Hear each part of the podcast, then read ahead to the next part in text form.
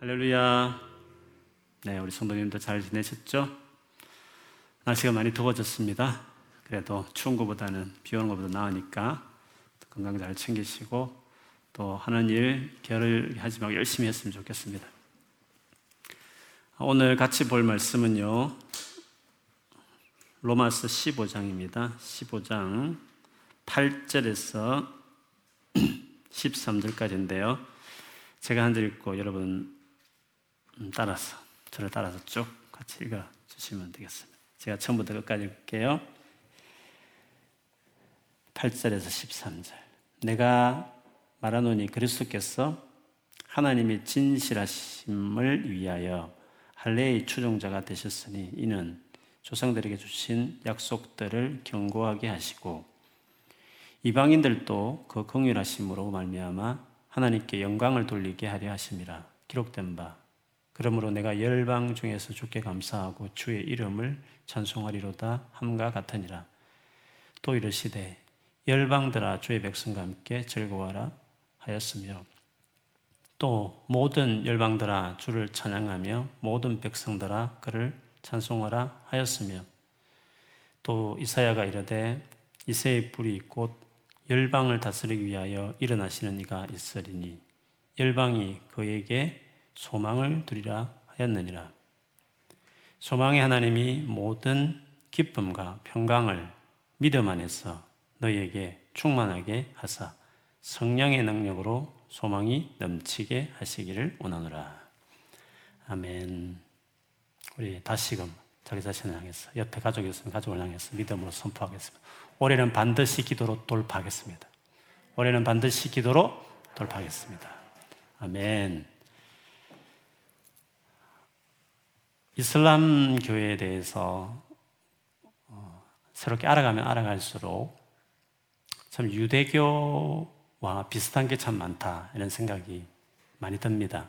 물론 모하마드가 원래 자기 종족 신이었는데 열심히 전하다가 보니까 많은 유태교인들을 만나면서 그 유태교의 좋은 것들을 음, 자기를 계속 지시하는 어떤 영의 가르침도 있었지만 어, 본인이 그 것들을 이렇게 알라의 말처럼 해서 만들어진 게 이제 코란인데 코란의 많은 내용 중에 구약 율법에 대한 이야기들 참 많습니다. 그래서 사뭇 이슬람의 그 가르침 또 그 무슬림 교도의 삶의 모습은 구약의 율법을 열심히 지키자는 유대교인의 어떤 모습과 사뭇 비슷한 것들이 많이 있습니다.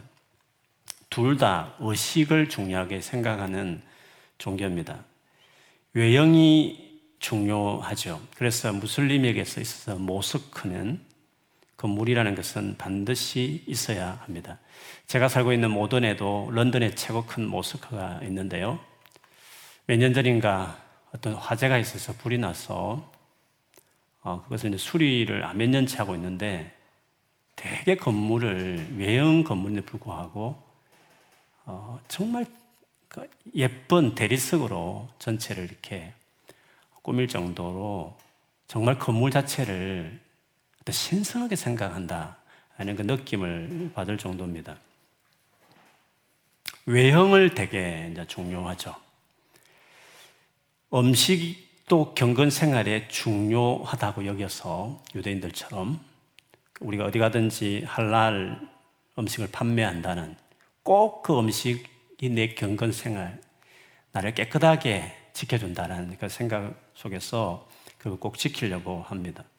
법도 코란에 입각해서 다스려야 된다고 생각하기 때문에 무슬림 사람들이 세를 많이 얻어지면 그 지역 자체를 이제는 무슬림 법에 의해서 샤리아 법에 의해서 다스려지도록 어머니 그 국가의 법이 있음에 불구하고 무슬림은 그 법보다도 이슬람의 법인 코란에 근거한 법인 샤리아 법을 지키게 해달라라고 아예 정부에 행사해서 실제로 그것들이 집행되는 경우도 있습니다.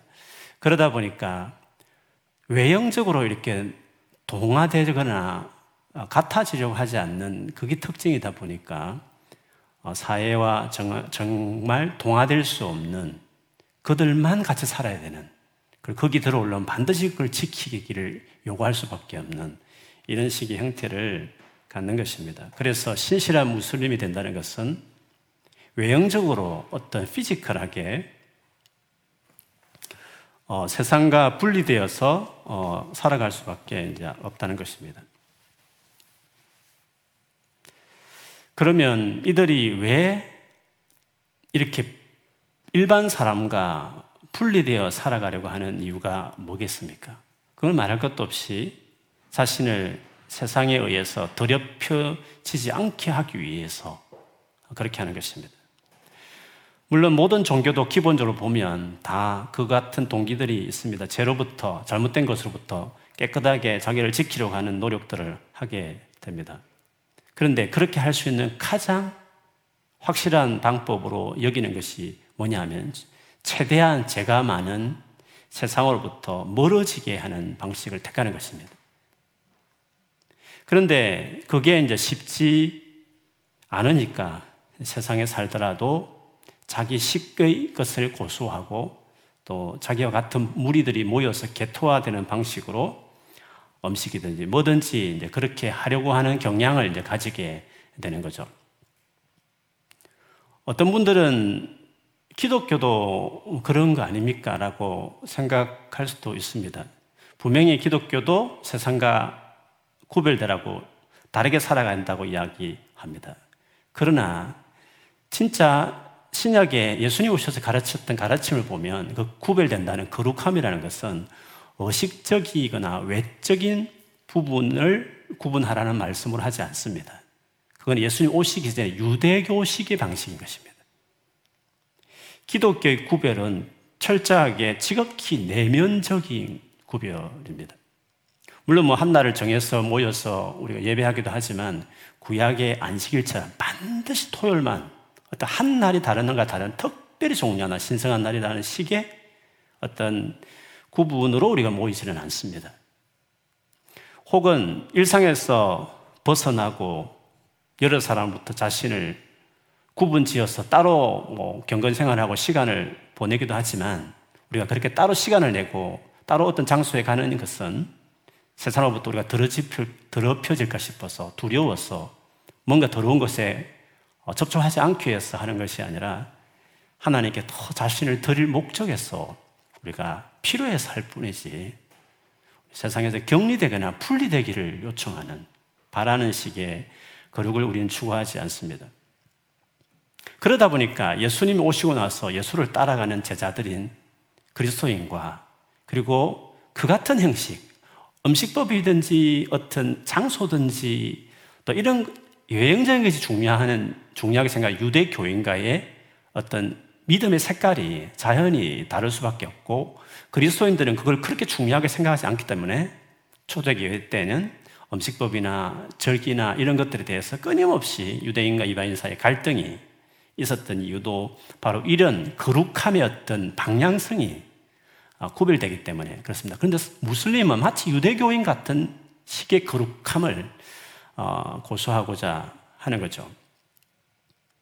그래서 예수님이 오셨을 때 그분이 당신을 오심으로 말미암아 참으로 진정한 영성의 색깔은 지금까지 추구했던 어떻게 보면 가장 의식적으로 하나님이 주셨다고 말하는 유대교의 영성의 색깔과 완전히 다르다는 것들을 비유로 말씀하시기도 하셨습니다.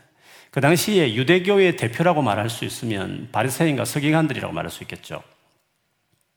그런데 그들로부터 예수님이 들었던 가장 큰 비난이 있었습니다. 뭐 세례 요한과 그 제자들도 어떻게 보면 그는 의식적인 것이라든지 어떤 외형적인 구분을 요구하는 점에서는 비슷한 부분이 없잖아 있었습니다. 그들이 주로 예수님을 향해서 비난했던 것은 세리와 죄인들과 어울린다는 것입니다. 그들의 친구라는 비난을 많이 받았습니다. 그리고 먹고 마신다. 뭐 이런 식의 비난을 예수님께 많이 했습니다. 왜냐하면 그들이 추구하는 거룩의 방식하고 너무 달랐던 겁니다. 그들은 격리되고 좀 이게 부정한 사람 멀리하고 그리고 금욕하고 이렇게 해야 되는데 주님은 그 같은 식의 구별이 아니라 그들과 그런 부분에 대해서 더 이상 문제가 안 된다는 듯이 어울리고 관계 맺으시고 그리고 음식법도 그렇게 중요하게 생각하지 않는 방식처럼 자유로운 모습으로 그렇게 사셨죠. 왜냐하면 예수님이 생각하는 거룩의 방식은 여타의 모든 종교들이 추구하는 방식과 다르기 때문에 그런 것이었습니다. 예수님이 자신의 그 영성의 차이를 그래서 금식과 그리고 결혼식에 빗대어서 설명한 적이 있었습니다.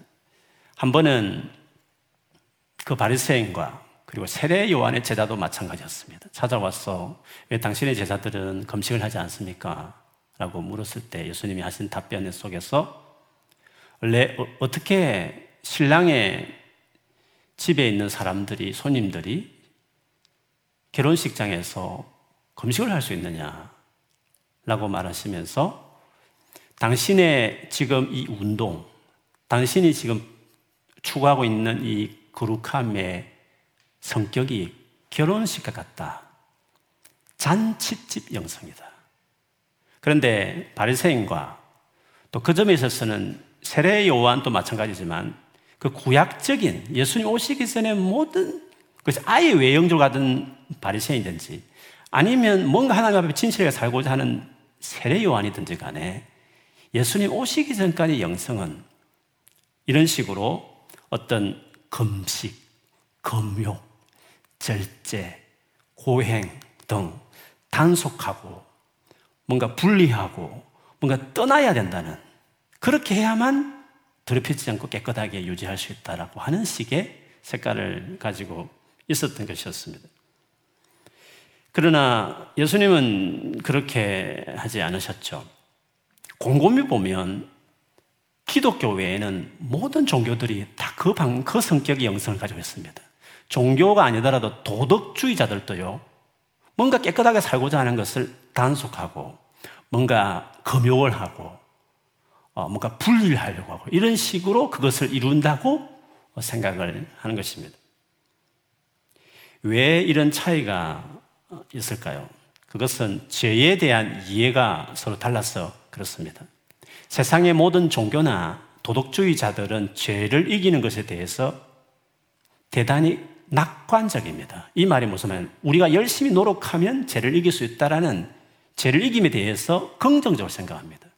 그러니까 이겨보겠다고 열심히 노력하는 것입니다. 그 열심히 노력이 고행으로, 금욕으로 어, 나타나게 되는 것입니다.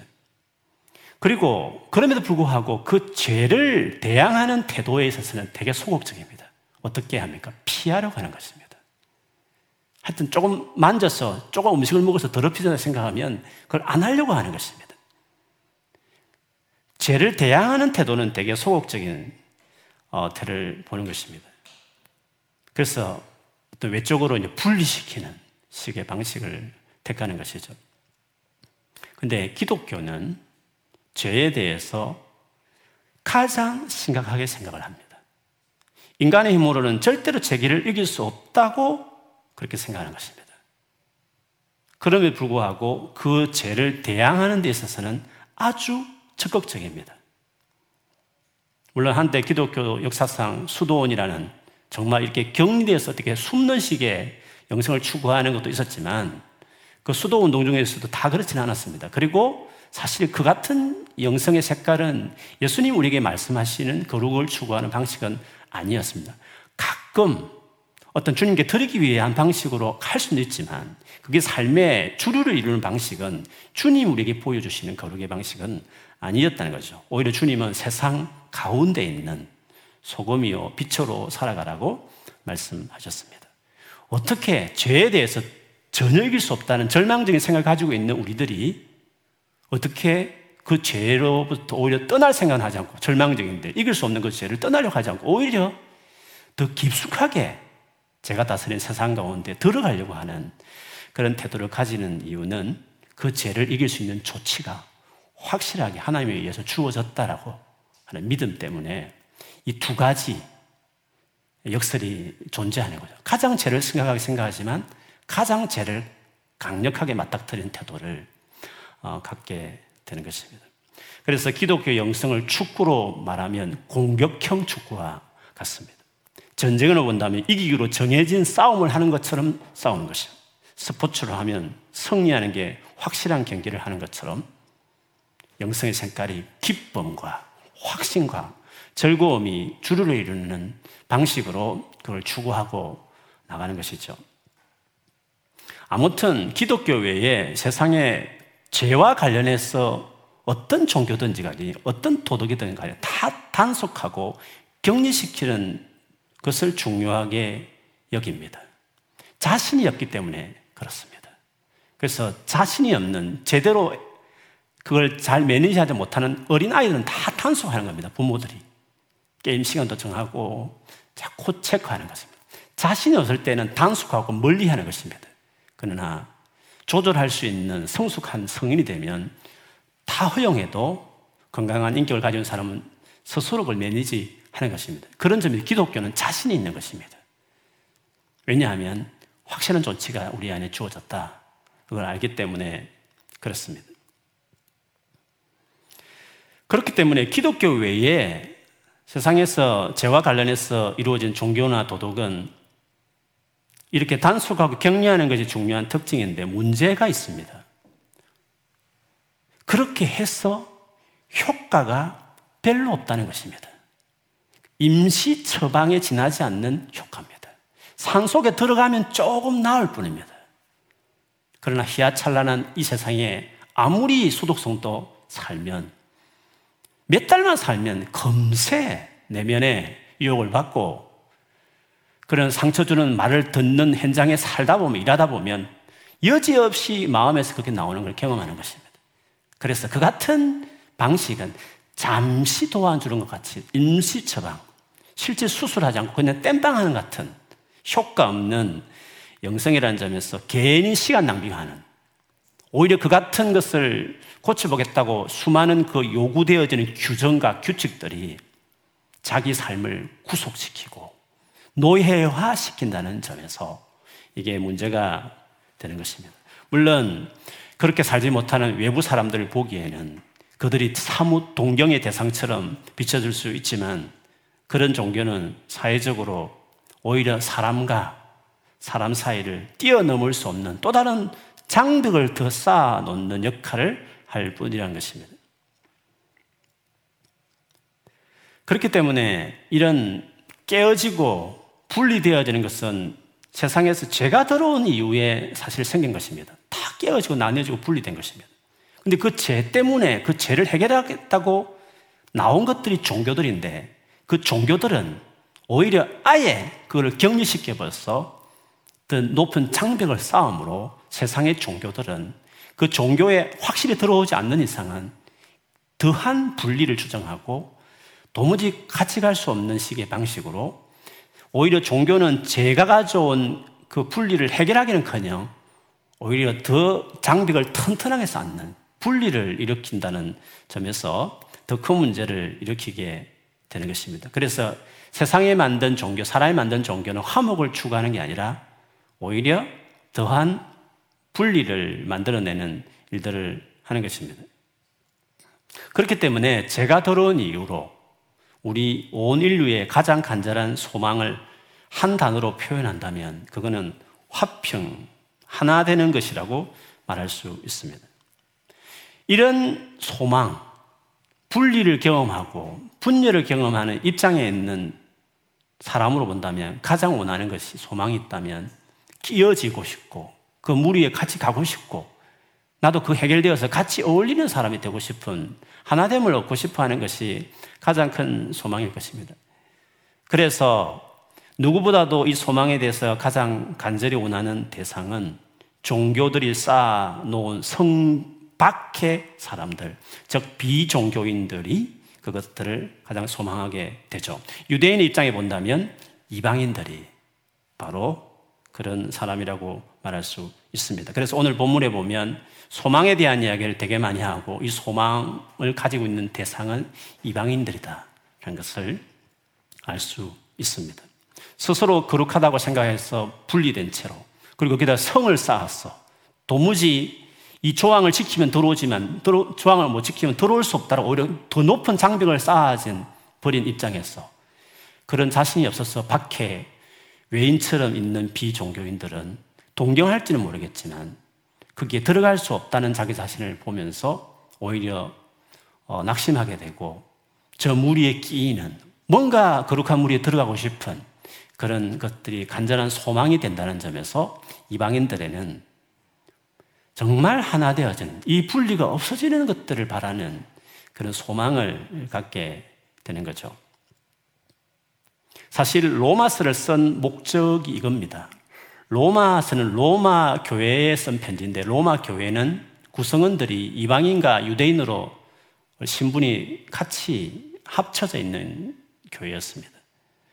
그래서 바울이 이 로마서를 쓰면서 가장 큰 목적은 특별히 유대인들 성도들에게 드러나고 그리고 이방인 성도들을 생각하면서 어떻게 이방인들이 유대인들처럼 의식을 지키지 않더라도 그렇게 중요하게 생각하는 음식법인데 절기든 이런 걸 지키지 않을지라도 어떻게 예수님 안에서 유대인과 똑같은 하나님의 백성되는 자녀된 권리를 얻을 수 있는가?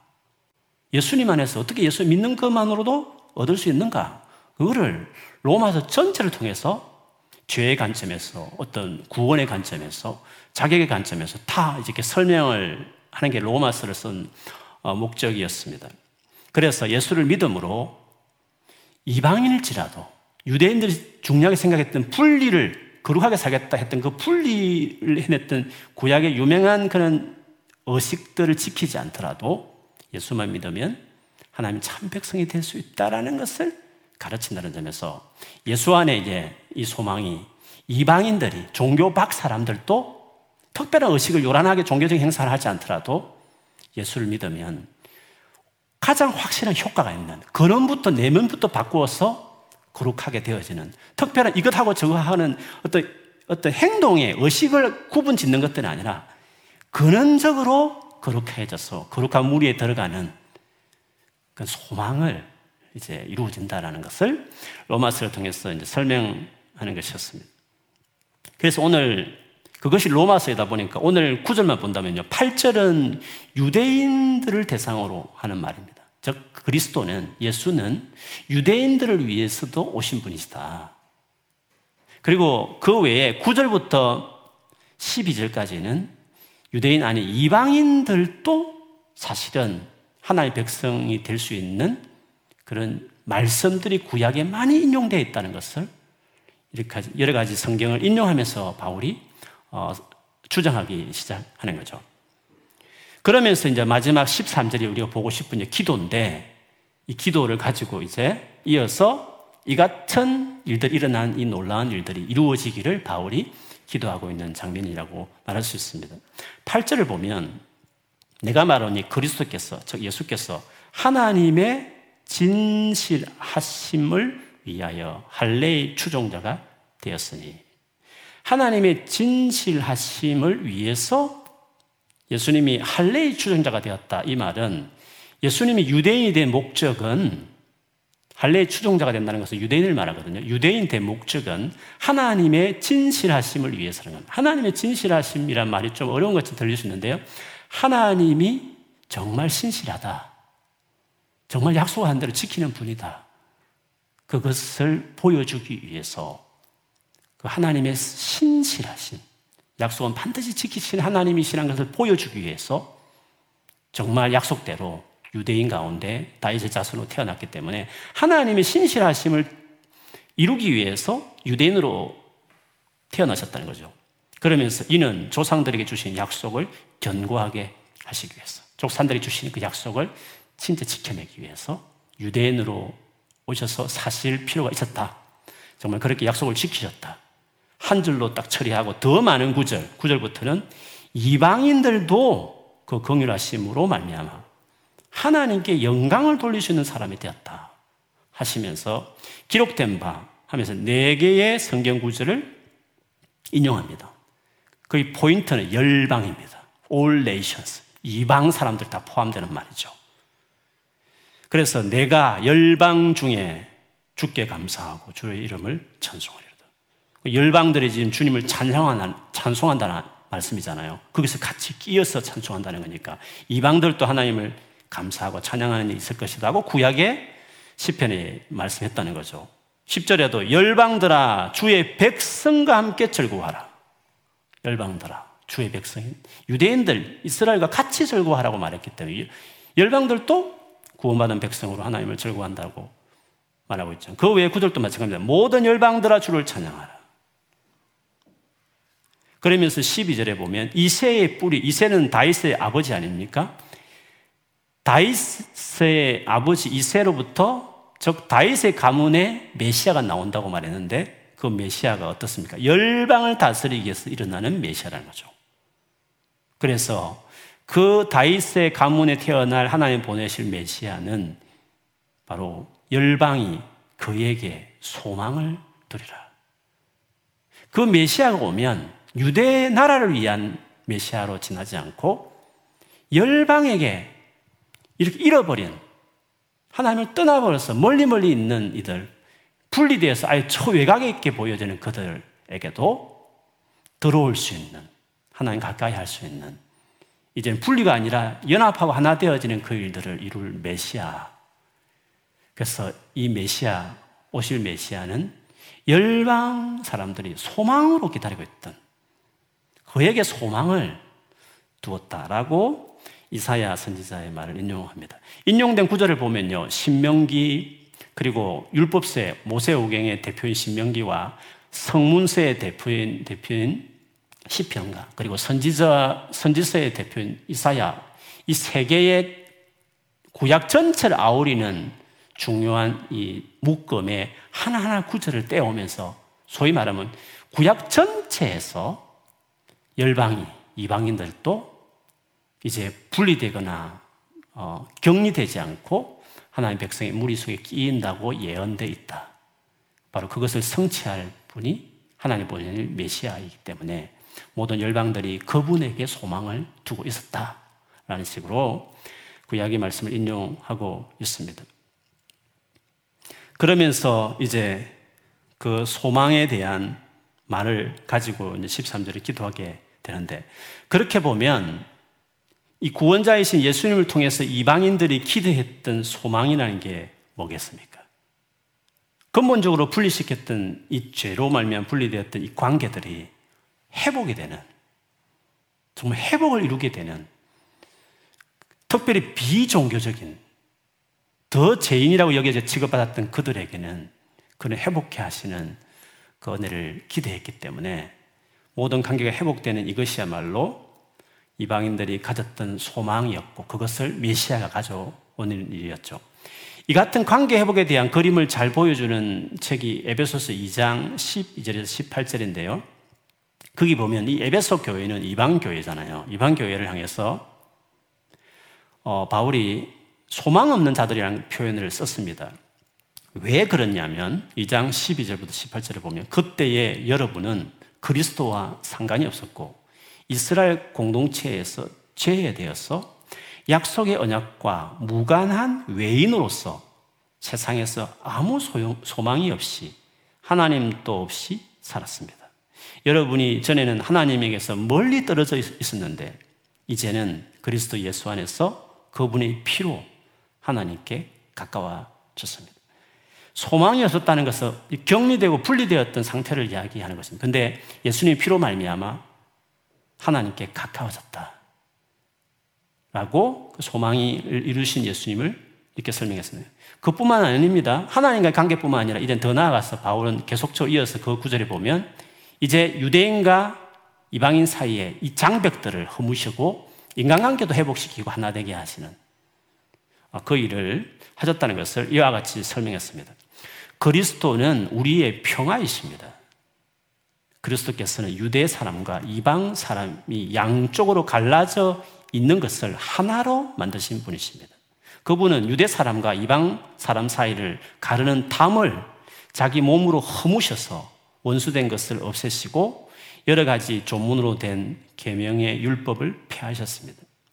그분은 이 둘을 즉 나뉘어진 유대인과 이방인을 자기 안에서 하나의 새 사람으로 만들어서 평화를 이루시고 원수된 것을 십자가로 소멸하시고 이 둘을 한 몸으로 만드셔서 하나님과 화해시키셨습니다.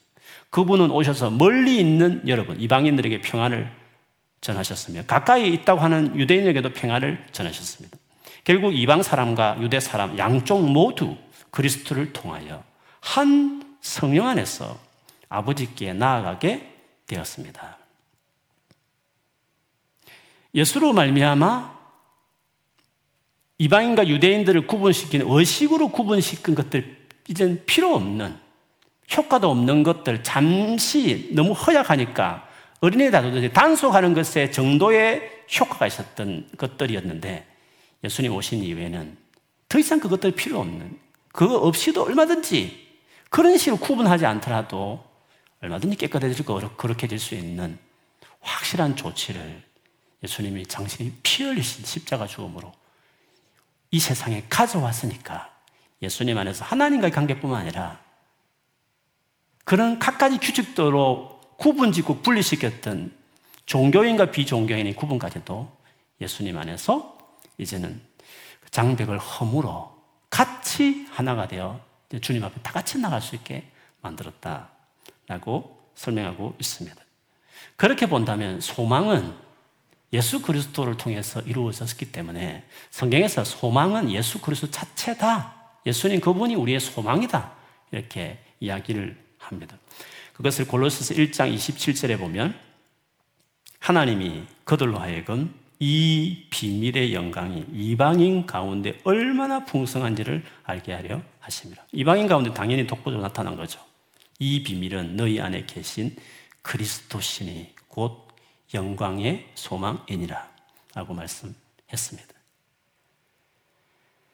그래서 바울은 본문에서 예수 그리스도를 통해서 이루어진 이 소망에 대해서 로마서 전체 걸쳐서 설명해 왔던 것이었습니다. 그리고 로마서 건물에 가서 16장은 안부 인사니까 어떻게 보면 내용적으로 보면 마지막 장과 같은 15장에서 지금까지 예수 그리스도를 통해서 이루어진 이 땅에 이루어진 성취된 소망 이방인들까지도 예수를 통해서 하나님의 백성이 되었다는 이루어진 소망에 대한 이야기를 설명하신 이후에 이 같은 소망이 이제는 이루어지기를 정말 그대로 이 땅에 계속 이루어지기를 바울이 기도로 하나님 앞에 나아가고 있는 장면이 오늘 기도와 관련된 중요한 구절인 13절에 이야기합니다. May the God of hope 소망의 하나님이 이렇게 해주시기를 이렇게 해주셨으면 하는 식으로 기도를 하는 거죠. 소, 하나님을 소망의 하나님 이렇게 말했습니다. 12절에 열방 이방인이 그에게 소망을 두리려 해놓고 그 소망이라는 말을 받았습니다. 소망의 하나님이 즉 제로 말미암아 분리되었던 모든 관계들 심지어 종교들까지도 더 분리를 확고하게 더 강화시키는 역할을 했던 그것들까지도 사람이 만드는 어떠한 것으로도 이걸 이 분리를 해결할 수 없는 더 강화시켰던 일밖에 안 됐던 것이었지만 그러나 우리 하나님께서는 이것들을 해결할 유일한 이 죄로 말미암아 분리된 이 모든 관계들을 해결할 유일한 분이시라는 점에서 소망의 하나님 이렇게 말씀을 하셨습니다. 그분이 소망을 주시고 이룰 수 있는 분이셨습니다. 이 소망이 이루어질 때 어떻게 될까요? 소망의 하나님이 모든 기쁨과 평강을 믿음 안에서 너에게 충만하게 하사. 이 소망이 이루어질 때 우리가 경험하는 것이 기쁨입니다. 모든 기쁨을 누리고 그리고 평강이 우리 안에 충만하게 되는 것이죠. 완전한 만족이 이루어지는 것입니다. 이것이 사실은 하나님이 궁극적으로 완성할 하나님 나라의 모습이죠. 그러나 이 땅에서도 이 같은 소망이 이제 시작되었기 때문에 이제는 뭘 먹고 안 먹고 뭘 하고 안 하고 이런 의식적인 부분보다도 도움되면 적당히 하는 것이고 정말 중요한 내면적인 변화가 예수님 알면 시작되었기 때문에 진정한 하나님 나라의 특징이 뭐냐 했을 때 로마서 14장 17절에 보면 하나님의 나라는 먹는 것과 마시는 것이 아니요. 오직 성령 안에 있는 의와 평강과 희락이라 라고 말을 했습니다. 하나님 나라를 먹고 마시는 어떤 어떤 종교적인 규정의 것이 아니란 거죠. 그 예수님 오시기 전에 필요했던 그 영성의 색깔이었단 말이죠. 예수님 오신 이유는 뭡니까? 내면 본질을 바꾸는 것이기 때문에 십자가 죽음 위에 우리에게 주신 성령, 하나님 자체이신 영이 우리가 이제 들어오시기 때문에 그 성령으로 말미암아 이루어지는 것인데요. 그게 뭡니까? 어, 와 평강과 희락이라고 말했습니다. 어라는 것은 모든 것이 올바른 상태를 말하는 것입니다. 올바른 관계의 회복을 말하는 것입니다. 그 결과는 뭡니까? 평강인 것이죠. 그 다음에 희락인 것이죠. 오늘은 그 평강과 희락이라는 또 다른 한글로는 다르게 되어 있지만 평강은 평강이 희락은 기쁨으로 표현되어 있듯이 의의 결과 예수로 말미암아 이루어진 이 소망이 이루어졌을 때 우리의 삶에 궁극적으로 말할 수 없는 완전한 만족과 기쁨과 평강 안정되고 완전한 만족이 있는 삶을 이제 아, 누리게 된다는 것입니다. 그런데 이 같은 것들이 어, 어떻게 그럼 우리에게 이루어지냐 했을 때 13절 다시 보면 소망의 하나님이 모든 기쁨과 평강을 결국 주실 텐데 소망이 이루어질 때 그것이 믿음 안에서 너희에게 충만하게 하사. 믿음 안에서 그것이 이루어진다고 말했습니다. 믿음으로 얻어진다는 것이죠. 우리가 믿음으로 그것이 이어진다는 것인데 뭔가를 믿는다는 것은 뭔가를 의지한다는 것은 내가 할 수 없기 때문에 믿는 겁니다. 내가 할 수 있으면 굳이 믿을 필요가 없는 거 아닙니까? 내가 하면 되는 것이니까. 내가 믿는다는 것은 누군가를 의지한다는 것은 내가 할 수 없기 때문에 그런 것입니다. 믿음 안에서 이게 주어지는 겁니다. 내가 뭔가 열심히 해서 얻어지는 게 아닌 것입니다.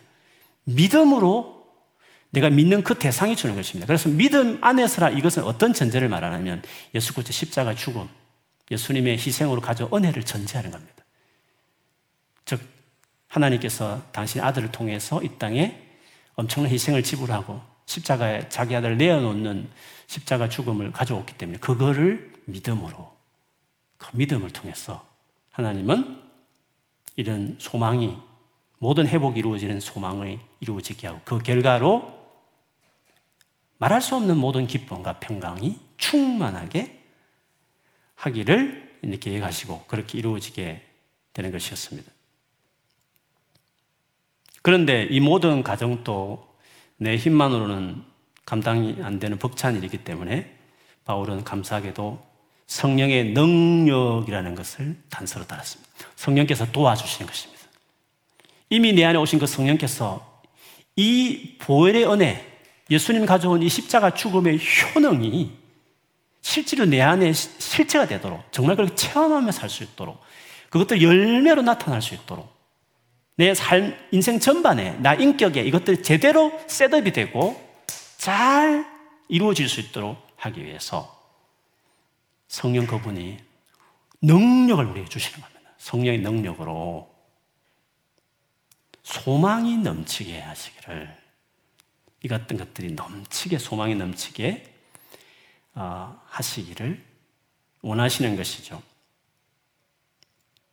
그래서 하나님처럼 삼위 일체 분명히 세 분의 신이시지만 하나라고 말하지 아, 셋이 아니라 하나라고밖에 말할 수 없는 완전한 하나된 연합을 이루는 분명히 구별되지만 그러나 나뉘지 않는 완전한 연합을 이루는 삼일째 신비처럼 아버지가 내가 하나인 것처럼 그 같은 하나된 질적인 의식이나 어떤 형식이나 음식법 하나를 요구하고 오히려 분리만 조장하는 종교들이 아니라 진짜 내면을 바꿔내는 그 놀라우신 하나님의 성부 하나님의 계획과 성자 예수의 희생과 성령의 능력으로 삼일째 하나님의 놀라운 수고와 희생으로 이 같은 죄로 말미암아 잃어버린 우리들의 특별히 이방인들에게 소망으로만 늘 있었던 그들에게 이 소망이 삼일째 하나님에 의해서 이루어지게 하셨다라고 말하고 있습니다. 그래서 이제 주어진 은혜이기 때문에 이것이 더 정말 이루어지도록 해달라고 바울은 그 은혜를 설명한 이후에 마지막 부분에 이제 기도하고 있는 소망의 하나님 이 같은 방식으로 결국 성령의 능력으로 그렇게 되게 해 주시기를 원합니다. 라고 기도하고 있는 것입니다. 여러분, 우리가 세상을 살아가면서 매일매일 살아가면서 가장 마음이 아픈 일이, 가장 슬픈 일이, 가장 힘든 일이 있다면 서로 하나 될 수 없어서 겪는 고통이 제일 큽니다. 서로 사랑해야 될 사이인데 그게 마음처럼 되지 않아서 괴로워할 때가 얼마나 살면서 많습니까? 그래서 우리 역시도 우리의 삶 전부를 통틀어서 가장 간절한 소망은 서로 하나가 되는 일이 일어나는 것입니다. 그런데 이것이 어떻게 가능하다고 했습니까? 만일에 여러분 현재 여러분이 관계 맺는 관계 중에서 정말 힘든 관계가 있다면 한번 그 관계를 한번 떠올려 보십시오. 과연 이 관계가 회복될 거라는 희망이 있나? 그 소망이 있는가? 그렇게 될 수 있다면 오늘 말대로 모든 기쁨이 있을 것이고 평강이 있고 정말 만족하다고 말할 만한 삶을 아마 우리가 살게 될 것입니다. 어떤 관계는 도무지 그런 희망이 안 보이는 경우도 있을 것입니다. 정말 절망이 되고 그 관계를 정리할 수 없는 관계면 더 괴로운 관계로 아마 우리가 계속 살겠죠. 내가 돈 벌기 위해서 이 직장에 다녀기 때문에 이 직장에서 이 사람은 계속 상대해야 되니까. 또 그게 가족 관계며 그게 한 교회 같이 신앙사는 신앙 공동체의 성도의 관계면 더더욱이나 얼마나 어렵겠습니까? 그러나 여러분, 예수를 믿는 우리들은 내가 보기에 나도 많고 허물이 많고 상대도 허물이 많아서 아무리 조정할래 해도 하나 되고 연합하는 것들이 힘들 것 같다. 소망이 안 보이고 언제까지 이렇게 되나 할 만큼 힘들게 보여지는 그런 관계일지라도 우리는 성경에서 말하는 예수 그리스도 안에서 우리에게 약속하신 예수님이 가져온 소망이 뭔지를 오늘 우리가 볼 때에는 절대로 절망하면 안 된다는 거. 반드시 소망이 있다. 반드시 관계는 회복되고 하나 될 것이다. 시간이 오래 걸릴지는 모르겠지만 반드시 나는 못하지만 삼일째 하나님의 이 놀라우신 세 분이 달라들었어. 생명을 내놓으면서 희생시키면서까지 이 소망을 이루기 위해서 하셨고 지금도 내 안에 계신 성령이 끊임없이 도와주고 계심으로 내가 믿음 안에서 그분을 의지하면서 이 복음의 능력을 신뢰하면서 나가기 시작하면 그 소망이 이루어진다. 그 소망이 충만하게 내게 이루어지게 될 것이다. 그래 지금은 슬프지만 모든 기쁨으로 지금은 전혀 편안하지 않고 스트레스만 많고 밤잠을 이루지 못또 마음이 상하지만 평강을 누리게 될 일이 있을 것이다. 예수 그리스도를 통해서 가능하다. 그거를 우리가 믿어야 하는 것입니다. 믿고 그리고 그렇게 도와주신 성령께서 도와주시기 능력을 구하고 의지하고 찾으면서 포기하지 않고 계속 나아가면 정말 오늘 이 말씀대로 주님이 그렇게 해주실 줄을 믿습니다. 그래서 우리가 이런 기도가 우리에게 필요한 것입니다. 바울은 이미 이것을 믿었습니다. 이것이 일어났다고 확신하고 살았던 사람이고 이것을 전하며 살았던 사람이었습니다. 그런데 아직도 로마 교회에 어떤 관계 하나 되지 못해서 갈등이 있고 어려움이 있는 것도 현장을 보고 있습니다. 그들에게 예수께서 이루신 이 놀라운 가져온 소망에 대한 메시지를 로마서 전체를 통해 설명했습니다. 그러면서 그들에게 다시 건면하기를 그러니 우리가 이 말씀에 의지해서 믿고 따르자 하면서 본인은 하나님 앞에 이 모든 것을 행하신 하나님 앞에 기도하면서 주님 그렇게 해주시기를 원한다고. 라고 어, 이렇게 기도로 마무리하는 것입니다. 이렇게 되어지고 정해진 것입니다. 예수님 재림하면 확실하게 모든 게 100% 이렇게 이루어지게 될 것입니다. 그 과정에 있는 삶을 살아가는 우리에게 있어서 매일매일 이렇게 이루어지지 않는 상황을 볼 때마다 우리가 드려야 될 기도가 있다면 오늘 바울이 드렸던 소망이 이루어지기 위한 기도가 우리가 드려야 될 기도인 것입니다. 세상에 살면서 수많은 관계의 어려움을 겪을 때마다 소망을 갖고 이런 기도를 드리는 자가 되어야 되는 것입니다. 그래서 소망이 이루어지는 것을 내가 정말 경험하고 살아야 하는 것입니다. 정말 예수를 믿었더니 성령을 의지했더니 그분이 도우셔서 정말 하나 될 수 없는 많은 관계들인데 하나하나 풀려가는구나 하는 것을 우리 경험해야 되는 것입니다.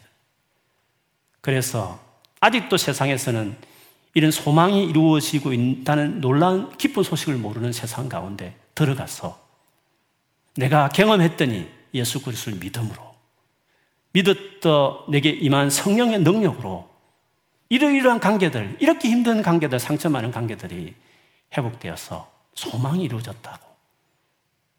바로 그런 복음, 죽어서 그냥 천당 가는 막연한 극락을 말하는 복음이 아니라 현재 이 땅에 살면서 실제로 경험하는 고통의 문제인 관계 회복을 이루는 이 소망이 실제로 경험되고 이루어졌다는 것을 이야기하면서 분열의 그 모든 관계들, 어차피 세상은 제로 말면 수없이 분열이 생겼고 종교들도 분열을 강화시키는 것이 지나지 않는 이 세상 가운데서 종교가 아닌 진짜 생명인 기독교 예수 그리스도 이름으로 그들 간에 화평케 하는 자. 그래서 진짜 하나님 아들이라고 칭함을 받는 자. 피스메이커. 화평을 만들어내는 자들로 우리가 살아가야 되는 것입니다. 이것이 우리의 소망이고 열망인 것입니다. 그러므로 지금 현재 우리 가정에든지 내가 몸담고 있는 어떤 여러 가지 커뮤니티 속에서 이런 일을 볼 때마다 우리가 드려야 될 기도는 오늘 13장에 나오는 소망을 가져오신 이 하나님께 그것도 이루, 어지기를 기도하는 사람이 되어야 되는 것입니다. 우리가 세상 살면서 언제나 끊임없이 드려야 될 기도는 소망이 이루어지기를 구하는 기도가 되어야 될 줄 믿습니다. 그래서 여러분 기도 가운데 이 같은 기도가 많아지기를 주기도문에 있는 기도처럼 우리가 제지연자를 용서한 것처럼 용서해달라고 하는 기도처럼 바로 그런 소망의 기도를 드려내는 그래서 여러분을 통해서 수많은 관계들이 회복되어지고 정말 예수 안에서 회복되고 이루어지는 소망이 이루어지는 것들을 경험하는 놀란 은혜가 있기를 주의 이름으로 축원합니다. 아멘.